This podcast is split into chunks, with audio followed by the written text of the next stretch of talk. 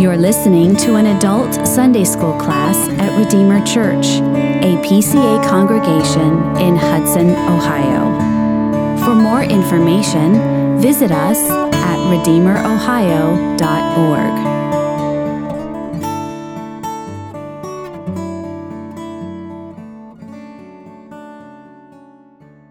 Well, we keep walking through the Shorter Catechism, this great document um, that is one of, one of the theological standards of the PCA, of Redeemer Church. All of your officers affirm these. Um, and we think they're good, and so we're teaching them to all of us, to all of the congregation, because we think this is good and edifying. And this catechism was originally created for um, the average Christian, or really the average Christian child. Um, but uh, it's a wonderful statement, and I hope you found it edifying as we walk through it. We come this morning to question 38, and we are here concluding the first half of the catechism. Uh, the first half of the catechism. Oh, it looks like we have another broken leg in the church. Chris, I'm sorry about that. just thankful. Oh, just an ankle. Okay, just an ankle. I'm like, wow, it must have been really bad if you're thankful. That's all. well, good to see you. I'm sorry you're on crutches. I'll hear the story later, I'm sure. Um, where was I? Oh, coming to the end of section one of the Catechism, this section on what do we believe about God? Who is God? What has He done for us? And then next time we're moving into what duty does God require of man? So we're looking at our now obligation. But this section um, is full of the gospel, full of the hope that we have as Christians, full of what God has done for us in Christ by grace. And so we conclude that section today by looking at our eternal hope, the second part of glorification. And before we do that, the la- this is my last opportunity. I considered taking it out, but my last opportunity to remind us of this kind of smaller section that we're in at the end of this. What do we believe about God? This um, what we call the Ordo Salutis, the order of salvation, how salvation comes to us individually. Um, this logical order and progression that it follows. And so you've seen these boxes here that I've put up. It begins with eternity past. And, and uh, before the foundation of the world, God elects a people that he will save. And so our, our salvation personally begins with God in eternity. And then in space and time, he comes and calls us effectually to uh, regenerate us, to make us new. So, this effectual calling, um, well, calling, we can separate out into, into two aspects. One, the outward calling with the proclamation of the word, the call to faith in Christ, the call to faith and repentance. And so, that outward call that the whole world we want the whole world to hear. And through that, God works by his Spirit to regenerate. We call this effectual calling. He effectually calls us to himself by giving us a new heart. So we call this regeneration. The Holy Spirit does this work of regenerating. With that new heart, then, we finally see Jesus as, as beautiful, as lovely, as wonderful, and the offer of salvation a glorious thing. And so, because of our regenerated heart, we trust in Christ. We have faith for the first time, and that's called conversion. And then in faith, we are united to Christ and we receive from Christ all of the benefits of salvation. And so, under this union with Christ heading, we have all of these different um, uh, these different benefits of salvation. Uh, the Catechism calls them benefits of effectual calling, but it comes through this union with Christ. And this is where we connect what Christ did to us particularly. So, what Christ did in history past is not just something, an example, is not just something out there for us to look at as a, as a um, picture of what God can do. No, what Christ did was for us, and we are united to Him. That's why Paul can say, We are united to Christ in a death like His, and we will be united to Him in a resurrection like His. And so, because what Christ did, what Christ did is for us, but also we're united to Him. And so our death has, our, our sin has died we have received the judgment for our sin in Christ. And now the resurrection, which we'll get to in a few moments, the resurrection that he has, um, that, that he has undergone is the same resurrection we will have. And we're united to him. And so he's the first fruits of this coming resurrection. Um, anyway, there's a lot there that should be unpacked, but that's just some summary statements. All these benefits justification, adoption, sanctification, perseverance, glorification, other benefits um, as the catechism lays them out. And so we're looking at the part two of glorification. um, this uh, eternal life in heaven, um, the future hope of glory that we have. And last time we talked about uh, the Catechism question 37 was what happens to us at death. And at death, remember, our souls are immediately made perfect and pass into glory. So our souls are in glory, they're glorified, using that theological language. But the bodies remain in the grave, rest in the grave until the resurrection. And so today, the question is what happens at the resurrection? So that's where we are. That's the big picture. All of this that we're speaking of is ours because of Christ. These aren't just um, um, a whim that God kind of just threw, for no reason gives these things. There's no, without grounding or without basis. God just doesn't dole out forgiveness or dole out eternal life and all these things without some kind of basis. The basis is Christ Himself. So, as we read and think of these things this morning, it is Christ Himself that grants these to us because we are united to Him, because of what He has done, and because what He will do. These are ours because of Christ. So, we're grounded completely and utterly in Him, in our union with Him. All right, a lot of preface there. Um, questions before we jump into this question itself this morning? Is there a test? Is there a test? Absolutely, yes. Get ready. No test, no test. All right, well, let's go to question 38. Question 38. What benefits do believers receive from Christ at the resurrection? At the resurrection, believers, being raised up in glory, shall be openly acknowledged and acquitted in the day of judgment, and made perfectly blessed in the full enjoying of God to all eternity. Wonderful, wonderful statement here that we have of this wonderful future hope of the Christian. This is what we're looking to. This is what we're, we're, we're waiting for. Salvation is here now. We experience salvation already in Christ, but the best is yet to come. We only have a down payment of that eternal inheritance that is ours. So the, the joy of salvation that we experience now is nothing compared to this future reality, this future hope, this expectation that we have based upon the promises of God's word. And so the question begins um, presuming something. It says, What benefits do believers receive from Christ at the resurrection? And this was alluded to last time. The bodies uh, of believers uh, rest in the grave until the resurrection. It was mentioned last time. We didn't really speak of it formally because here we're talking about this event, the resurrection. So, what is the resurrection? What is the catechism speaking of?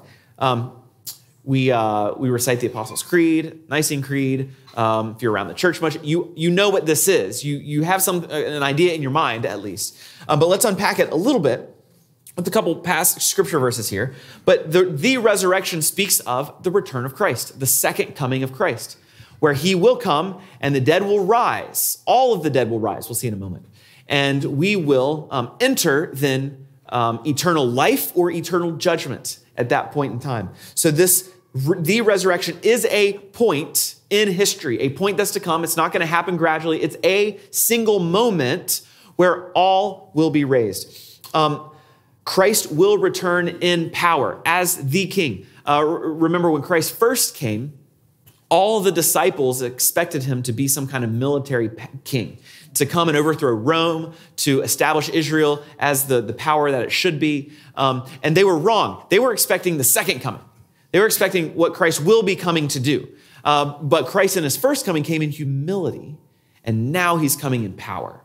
And that's a little bit of an overstatement to state, say it that um, uh, opposite. But uh, over, overarchingly, big picture, first coming was humility. Yes, he came in power. Yes, he came in triumph as well, but in a uh, subversive way, in an unexpected way. Now he's going to come in power that the whole world will see. Everyone will know he is the king. He is coming to triumph over his foes in power and glory, and all the dead will rise. Uh, First Thessalonians 4, verses 15 through 17. Let me read this where it's a, a great short summary of all this. 1 Thessalonians 4. For this we declare to you by a word from the Lord. Paul writing, Christ himself told him this, that we who are alive, who are left until the coming of the Lord, will not precede those who have fallen asleep. For the Lord himself will descend from heaven with the cry of command and the voice of an archangel, and with the sound of the trumpet of God. And the dead in Christ will rise first. Then we also we then we who are alive, who are left, will be caught up together with them in the clouds to meet the Lord in the air. And so we will always be with the Lord. So that coming with, with, with the loud trumpet of God, the loud sound, the thunder, the archangel, all of this grand vision of Christ coming, and then the dead in Christ will rise first. And the dead of those not in Christ will rise as well. Um, and then those who are remaining on the earth will then, those, those in Christ will meet Christ in the clouds. They will rise themselves, not rise from death to life, but rise from um, a spiritual body or from a, from a, um, earthly body to what what Paul calls a spiritual body. It will be just as physical, but it will be that glorified body. And so this is the second coming, and this resurrection includes both the just and the unjust. I've said this several times, but Acts 24 says it very uh, succinctly. There will be a resurrection of both the just and the unjust. Right? The resurrection is not just for the Christian. Everybody will be raised. But we see Christ, and I've, I've read this before. Christ in John 5 says, An hour is coming when all who are in the tombs will hear his voice, the voice of the Son of Man, and come out. So all who are in the tombs will come out. Um, those who have done good to the resurrection of life, and those who have done evil to the resurrection of judgment. So there's two kinds of resurrection. Are you being resurrected to life, everlasting, or resurrected to judgment, eternal? Which one is it? And then we see, this grounds us back in, in Christ himself because Christ's resurrection is the prototype of our resurrection on this last day. Philippians 3, verses 20 to 21. Our citizenship is in heaven, and from it we await a Savior, the Lord Jesus Christ, who will transform our lowly bodies to be like his glorious body by the power that enables him even to subject all things to himself. So he transforms he transforms what Paul calls in this place a lowly body, our lowly bodies now to be like his glorious body. So his resurrected glorious body, we will be like him. That's why we call it glorification, because our bodies will be made glorious like his body. Not that they're divine or worshiped or anything of that sort, but it will be a glorious thing, a glorious existence physically that we experience. And this is the moment in which our bodies, the dead bodies who are resting in the grave, united to Christ, will then be reunited to our souls. So our bodies and souls will be reunited in life forever, for eternity. And so then we're that, that yearning that we spoke of last time for the, the soul to be reunited to the body, that yearning will come to fruition, and the, the, the fully embodied soul will enjoy the presence of God for eternity. We'll get to that in a moment. But at this resurrection, body and soul are reunited. That's the basic point there. Okay, there's a lot there, but that's the resurrection, a point in time. Christ will come in power body and soul reunited we will the dead will rise both just and unjust this point in time in the future. Um, comments here. Yeah, julia?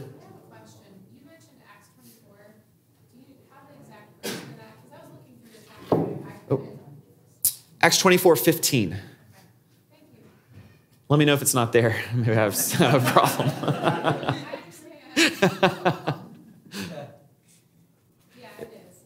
Great. I'm glad. Yeah, when you skim it quickly, it's easy to miss. Jonathan? Uh, why do you think that this is not, it seems like this is not commonly understood among the average Christian thinks we'll just go to heaven and that's the, that's the final state. Yeah, I don't, I don't know why that is. Um, I'm trying to think, yeah, in my own experience, I'm not sure why. I don't know. Y'all have other experiences. Would It was never taught. Why? Why is this kind of fallen away? Anybody, anybody have ideas?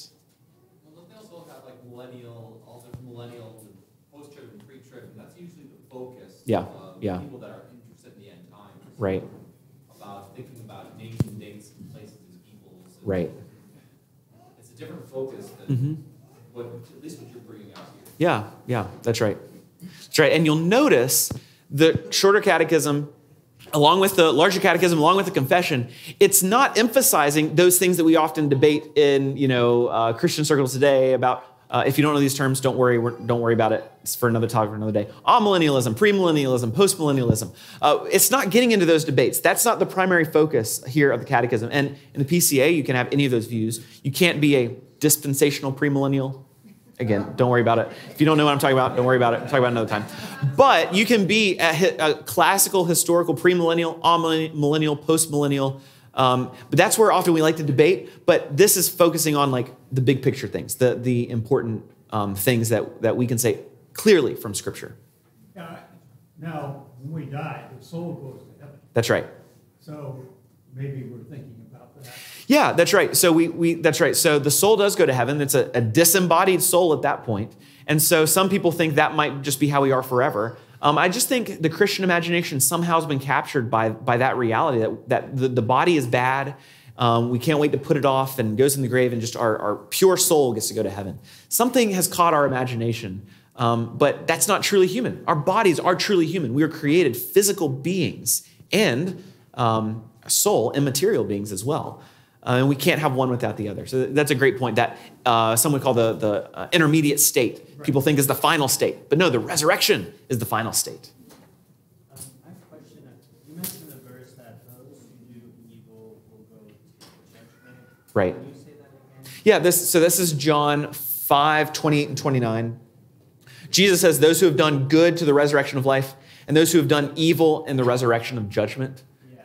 So I'm thinking of like Romans 3, and I'm hoping it connects the dots. No one's good. Um, no one does good. Right. Exactly, yeah. Yeah, Jesus is not speaking there of a works salvation, a works righteousness there. He, he uses this kind of um, language to speak of you, those who are known by doing good, those who are known by doing evil. Um, he's using it more in this, this bigger picture sense, not that uh, you can earn eternal life anymore, not that we can, any of us can do that because we're fallen in sin. Um, he's speaking, though, of those, the Christian should stand out from the world because we do good works uh, for God's glory. And the earth might do, the, the worldly people might, might do things that appear good sometimes, but they're never motivated by God's glory. And so they don't actually do good works. Um, and then this is, this is also, Jesus, we'll come to, come to part of this later, I'm lopping this off. Um, but Jesus in Matthew, what, 26? I'll come to it later. Um, Jesus says the sheep and the goats separating on the last day. The sheep, he will say, you know, enter the Father's kingdom. Uh, for you know, you clothed me and you gave me water and you gave me food and all these things. And they say, Lord, when do we do these things? Um, and he says, whoever you've done, whatever you've done to the least of these, my brothers, whatever you do to, to God's people, you've do, done them to me. And then the unbelievers, those who go to the eternal judgment, the, the goats in Matthew 26, they, Jesus says the same thing. You did not clothe me, though. You did not give me water. You did not give me food. And they say, you know, when do we see you needing clothes? When do we see you needing water? He says, you didn't do them for the least of these, my brother, my brethren. Um, and so you you will go into judgment. So it's using this this works um, metaphor to get to the heart of the issue, though, of are you trusting in Christ or not? Because those who trust in Christ will live that life, um, not perfectly, but a life of, of good works. And that's where we come next time to what duty does God, require of man? It's to obey his will. And we do this comes after in the catechism the statement of the gospel, the statement of what is true of us now, the statement of what Christ has done for us, because now we understand this duty in a new light. This duty to honor God is now done in the light of thanksgiving. It's not done in the light of earning salvation or done in groveling to God. It's now done in the light of what is true in Christ of you. Now you can go and obey him um, out of a heart that, that wants to out of gratitude. So we're getting into works, grace, those kinds of ideas there. Um, that's good. So if you didn't follow me there, don't worry about it. We'll coming back on track here. Good question though. Um, yeah, Jim. Can you comment briefly on the concept of Abraham's bosom that's brought up in the New Testament? Is that like, only because there's a, there's a certain distinction there of, until Christ came and died, resurrected, and was ascended, Right. was there a, a different paradigm for the way the Old Testament church was looking at, like going to glory before Right. the was revealed? Yeah, so that that that um, image of Abraham's bosom, the one I can think of, and there may be more that I'm not thinking of. You can correct me. What I'm thinking of is the parable of um, the rich man and Yeah, Lazarus. most right. Right. And there may be others, I'm not remembering them. So, one, I'll take from that, it's a parable, and I'm not sure how much of that we can take as being um, literal, what's literally happening. But two, I think Um, the idea, though, is a good one and a right one, in that, insofar that we see Abraham as the example, uh, as the, um, the, the, the example of true faith. He's used over and over and over in the Old Testament as the father of those who have true faith.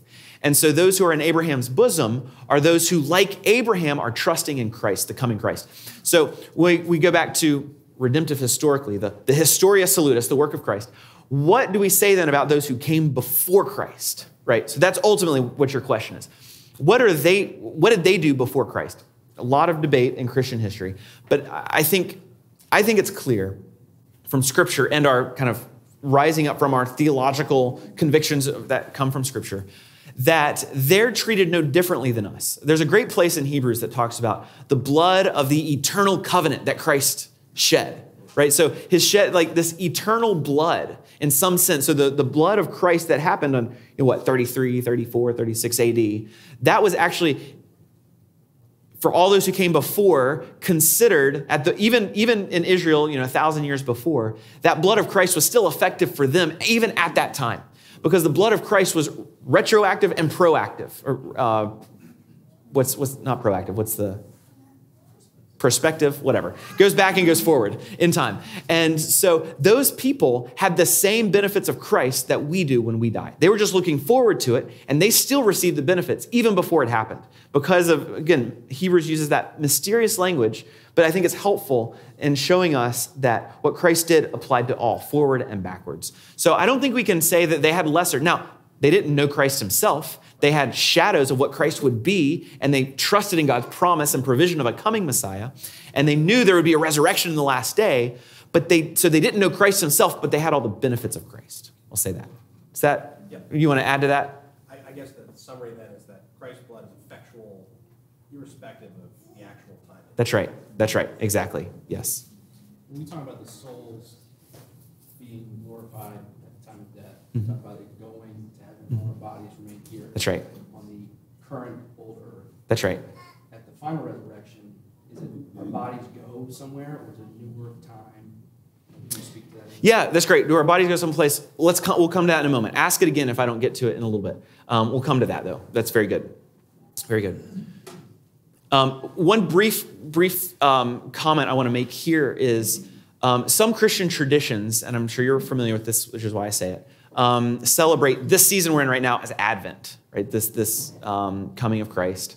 Um, but historically, Advent has been yes about the first coming of Christ, but more about the, the second coming of Christ. And yes, it culminates in Christmas and the arrival of Christ and all that, but it's looking forward. It's seeing that as pointing us forward to the second coming of Christ. And so, Advent, historically, I think those who celebrate it uh, appropriately, uh, or most appropriately, we don't celebrate it here for other reasons, and we can talk about that another time. Um, but those who I think do the best job of, of, of celebrating it in a biblically rounded way are celebrating the second coming of Christ, awaiting. So it's a season of anticipation, season of waiting, remembering this, what we experience now, is not our final home. And so I don't. Uh, I know people like to do uh, Advent devotionals and things like that. And yes, we look back to Christ because it's grounded in Christ's first coming, but it doesn't end with Christ's first coming. Advent always points us with the yearning and the, and the um, desire for Christ to return again for this this coming. All right, so let's let's um, keep moving. We're, we've hit on some of these things, um, and so we see here that uh, where did where did my question go? Okay, so at the resurrection, believers are raised up in glory. So we've kind of hit on this, and so I'm not going to spend much time on this. But our our bodies will be more glorious than we can imagine now, than we can understand now. And we hit on this last night a little, or last week a little bit as well. But we will be raised up in glory. We will have glorious bodies, wonderful bodies, and our souls are reunited. And this waiting has come to an end. Um, let me see. I'll, I'll go ahead and address this, the question that you raised here. Because, okay, what is, what is also happening on this last day? We're raised in glory, and we see at this point, um, also in, in, in Scripture, it's not just individuals, things are happening to individual people, but something's happening to the entire cosmos at this point in time. And we can talk about particularly what's happening, but ultimately the end is a new heavens and a new earth, or maybe a better way is a renewed heavens and a renewed earth where Christ is reforming out of the this earth, this, this fallen world, um, Peter says that there's a judgment through fire, even of this world. And out of that judgment of fire, God will bring about a new heavens and a new earth. Christ will. And so this is the new heavens and new earth where we will dwell forever. And, um, and Peter again says, This is the place where righteousness dwells. It's a glorious picture that on this earth, this new heavens, this new earth, which is the better heavens and earth that we experience now, it will be glorious because only righteousness dwells there. That's where these glorious bodies will be. That's where Christ himself will be. That's where we will see the Father with uh, probably not our physical ocular eyes, but we will see the Father in this new heavens and new earth. This will be the cosmo, cos, cosmic temple of God, how it was originally intended to be. But as sin entered into this world, it fell. And so Christ will renew all things and bring an incredible physical, real world. It'll be just as real as it is now. We'll experience it just as vividly, actually more vividly than we experience it now. But it will be made perfect in every way. And we'll experience only joy, only peace, only uh, the greatest uh, things that we can ever imagine because Christ is there and it is the place where righteousness dwells. So, raised in glory also has these other biblical uh, uh, related truths of the whole physical world being renewed and all evil and ju- will be judged and removed from it. about the world being destroyed by fire. Do you feel that that is literal fire? Or he is referring here to the Spirit of God, who Christ himself refers to as fire? Yeah, I, it could be either. I'm not sure. Um, it does, Peter does use the judgment with water from Noah. It does use that as an analogy to the coming judgment of fire. So uh, there's a lot of really fascinating language used there in Second Peter about this. Um, the, con- the great conflagration, the theologians have always called it. Um, and I, I tend to think it probably will be actual fire, some kind of of, of uh, explosive or um, burning event that will happen. And then out of the ashes, as it were, will rise, you know, the new heavens, new earth by Christ's work. Um, but I could see that maybe it is more, uh, it, it might not be actually that literal what's intended. It might be uh, speaking um, symbolically, metaphorically for what Christ by Spirit will do. I'm not sure. Do you have, you have comments on that? No, I think it's the Spirit of God. Yeah. I- You know, Yeah. it's open to. Yeah, exactly. I'm not going to hold that one too tightly. Amen. That's right. Um, when I, sorry, the, um, when I think about the new heavens and the new earth, I think sometimes the, the common imagination has a completely other Yeah, right. That's right. Rather than staying here.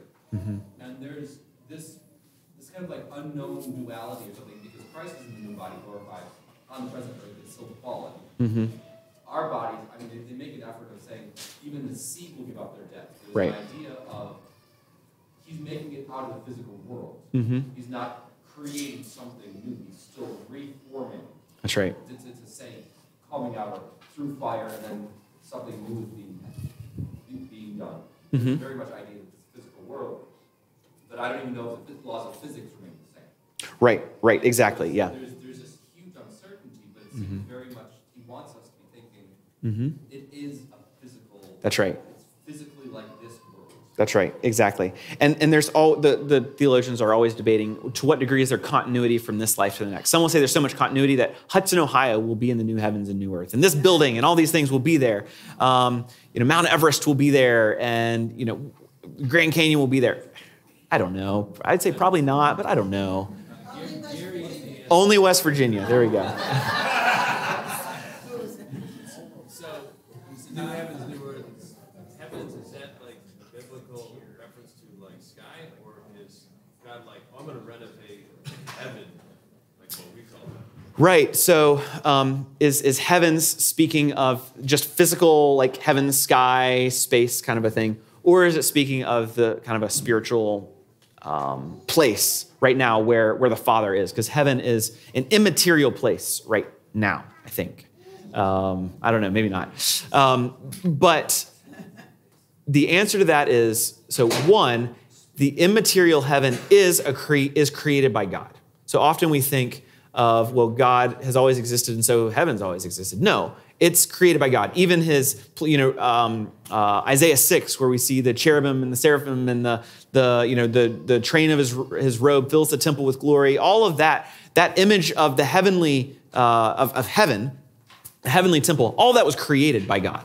Um, it's not like that was coexistent with God. No, that, that's God creating it. And so, what's it going to mean? What does it mean when there's this new heavens and new earth? Is that speaking of how this heaven now will be renewed? What I think it probably means is that this heaven and this earth are going to be one and the same now.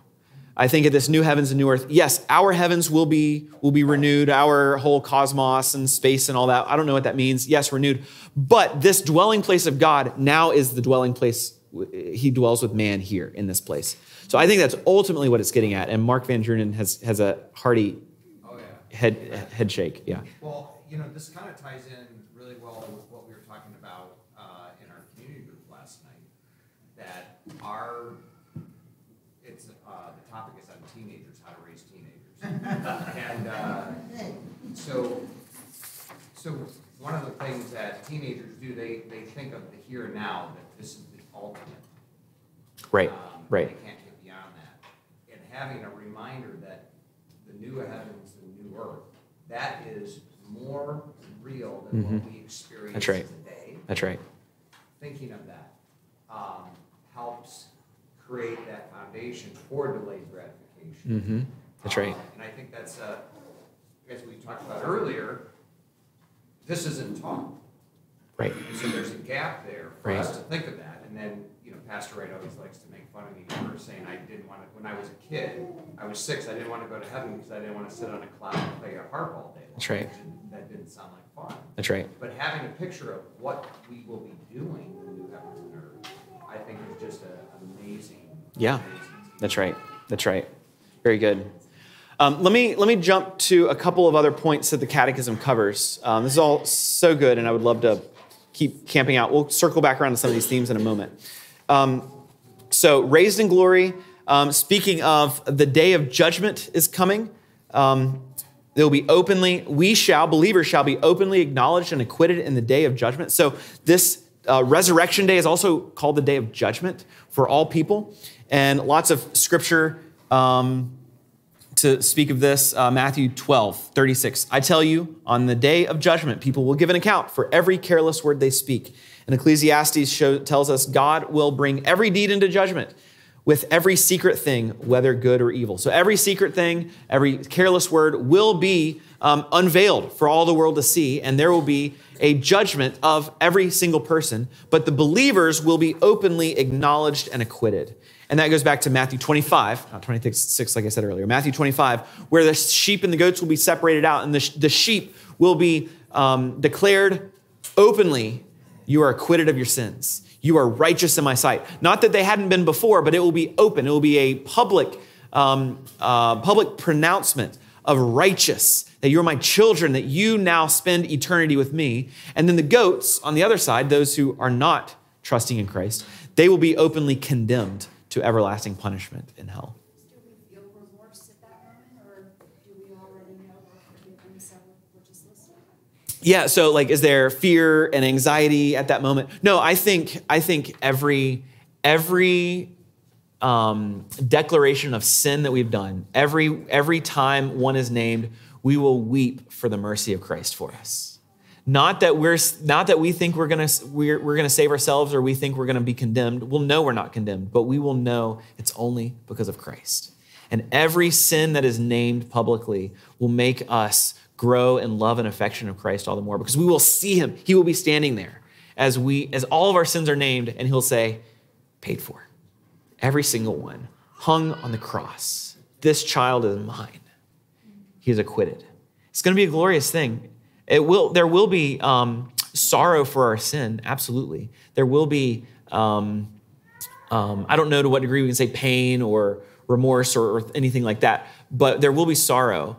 And, but we will see the love of Christ for us profoundly in a way we can never imagine beforehand.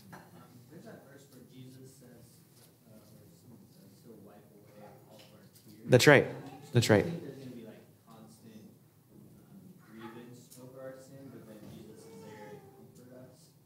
Yeah, I think I think possibly Um, I don't think we'll grieve over our sin, though. I, I think we will. That will be done, dealt with, done in that judgment day, and and that is our justification. That is true, just as true of us today as it will be on that day. But that justification will be publicly made known, and we will no longer have trouble believing God that is true. Because right now we believe God that our justification is true, and um, and we're wrestling with that. But then on, from that day forward, we will never question God's love for us and that we are justified in His sight. Um, so I think the tears, I think, are less tears of grief, um, but I think they're probably tears of sadness. There won't be tears of sadness any longer, um, as there are in this world. Um, so openly acknowledged and acquitted. Um, and then this last um, phrase I love, and we will be made perfectly blessed in the full enjoying of God to all eternity. And the question is, what is it to be blessed? Um, go to the Sermon on the Mount. Blessed is the man, you know, um, or blessed. That's that's Psalms Psalm one. Um, but blessed are those who mourn, right? Blessed are those who. Blessed are the meek. Blessed are all these people here and now um, who see their sin, grieve over their sin, but they're blessed here and now because the same reality is true. Because they are enjoying God. Because they have the presence of God. Because they have the blessing of God. But this is now, we are perfectly blessed on this final day. We will fully experience that blessing, enjoying God for all eternity.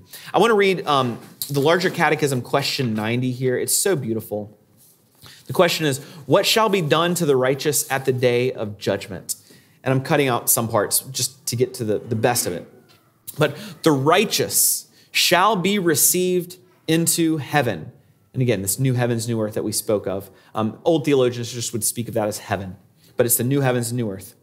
Um, so the righteous shall be received into heaven, where they shall be fully and forever freed from all sin and misery, filled with inconceivable joys, made perfectly holy and happy, both in body and soul. Again, you know, emphasizing look, body and soul together, reunited, perfect, blessed experience in the company of innumerable saints and holy angels, but especially in the immediate vision and fruition of God the Father, of our Lord Jesus Christ, and of the Holy Spirit to all eternity.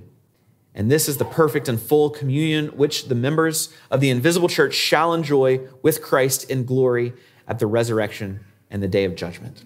I love that. My favorite line here, it's especially we're in the company of especially the immediate of, of God and the immediate vision and fruition of God the Father, of our Lord Jesus Christ, and of the Holy Spirit. And that word immediate is important. It's a theological term. Instead of the, the, the alternative option is immediate vision of God, a mediated vision of God, which is what we have now.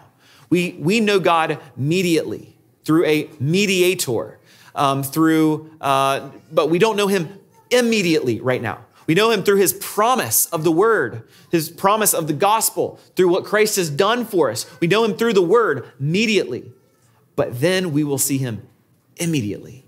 We will behold God.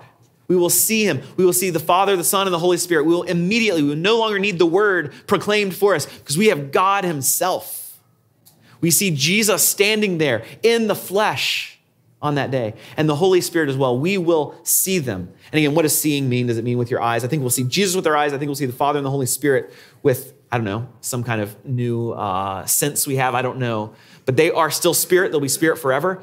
And uh, so I don't know how we'll behold them, but we will. We will see them. And that is what we have to look forward to. And that's why the Christian life is one of anticipation and expectation. We know this world is not our home. We do not love this world, especially all the sin, all the entrapments, all of the suffering. We do not love this world. And as Mark was talking about earlier, one of the things we all need to do, and one of the things we need to do as we pass on the faith to the next generation, is, is, is take our grasp off of this world and look to heaven, the new heavens and new earth. This will make our suffering in this life more bearable, will make the difficulties of this life nothing, Paul says, compared to the eternal weight of glory that's awaiting for us. So we're a heavenly minded people. We're a people with our hope set upon the new Jerusalem, the new heavens, and the new earth. This is our hope we have as Christians. What we see is not all we get, there's so much more waiting us, waiting for us. And it is what Christ has done that makes this possible and makes this not just possible, but certain for God's people. This is an incredible hope that we have. I'll pause there for final comments or questions. So Christ will see Mhm. This earth is renewed. Mhm. Does that mean Christ is either here or somewhere else in the new Yeah. earth? Yeah. How does time look into that? And is he accessible to all? Yeah. Made righteous believers? Right. At any time, you have to wait for him to come back to Ohio? Yeah, so the, the physical body of Christ is, is bound to one place locally. It's a, it's a human nature. Um, and so it, it's not everywhere. There's not a million Jesuses running around. There's one Jesus, the human body. Now, the divinity of Christ is not confined to his body. The divinity of Christ is everywhere, upholding the universe by the word of his power, on and on and on. But uh, time, I think, will be very similar to the time we experience now. Um, time um, will, hap- will occur in heaven. I don't know what that looks like, particularly what that means. But yes, Christ will be in one place. So yeah, maybe there'll be a long line to see Jesus, um, to shake his hand and get his autograph. But um, we will see him. And, and there, there will be an anticipation, I think, of growing in communion with him. But yeah, all believers will be, will be, will be desiring to see him.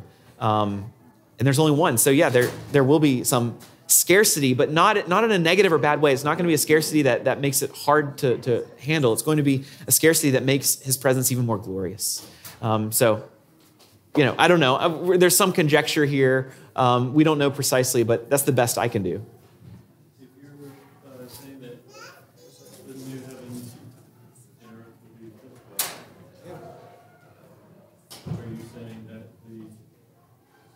the hell will be physical? Yes. That's right. So hell will be just as physical as heaven, as the new heavens and new earth. And it will be a resurrection to judgment, and there will be eternal suffering and torment far greater than we can imagine or understand. And they will be, the hardest thing about it is they will be yearning for the suffering to end, but it will never end.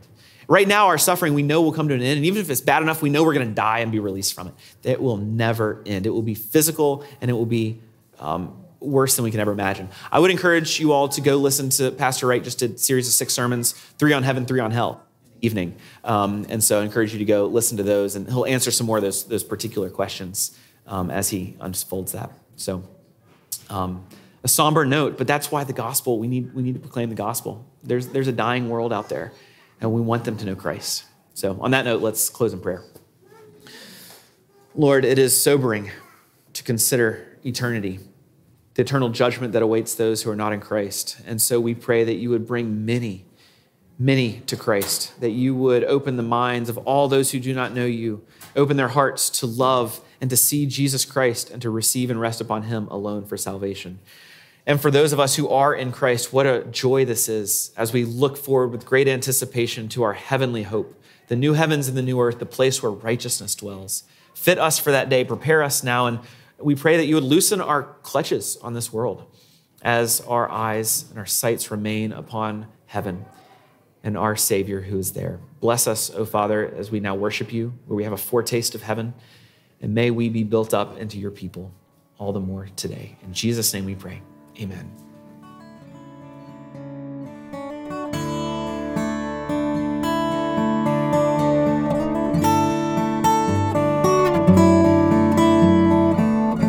Thank you for listening. For more information or to connect with us, visit us at redeemerohio.org.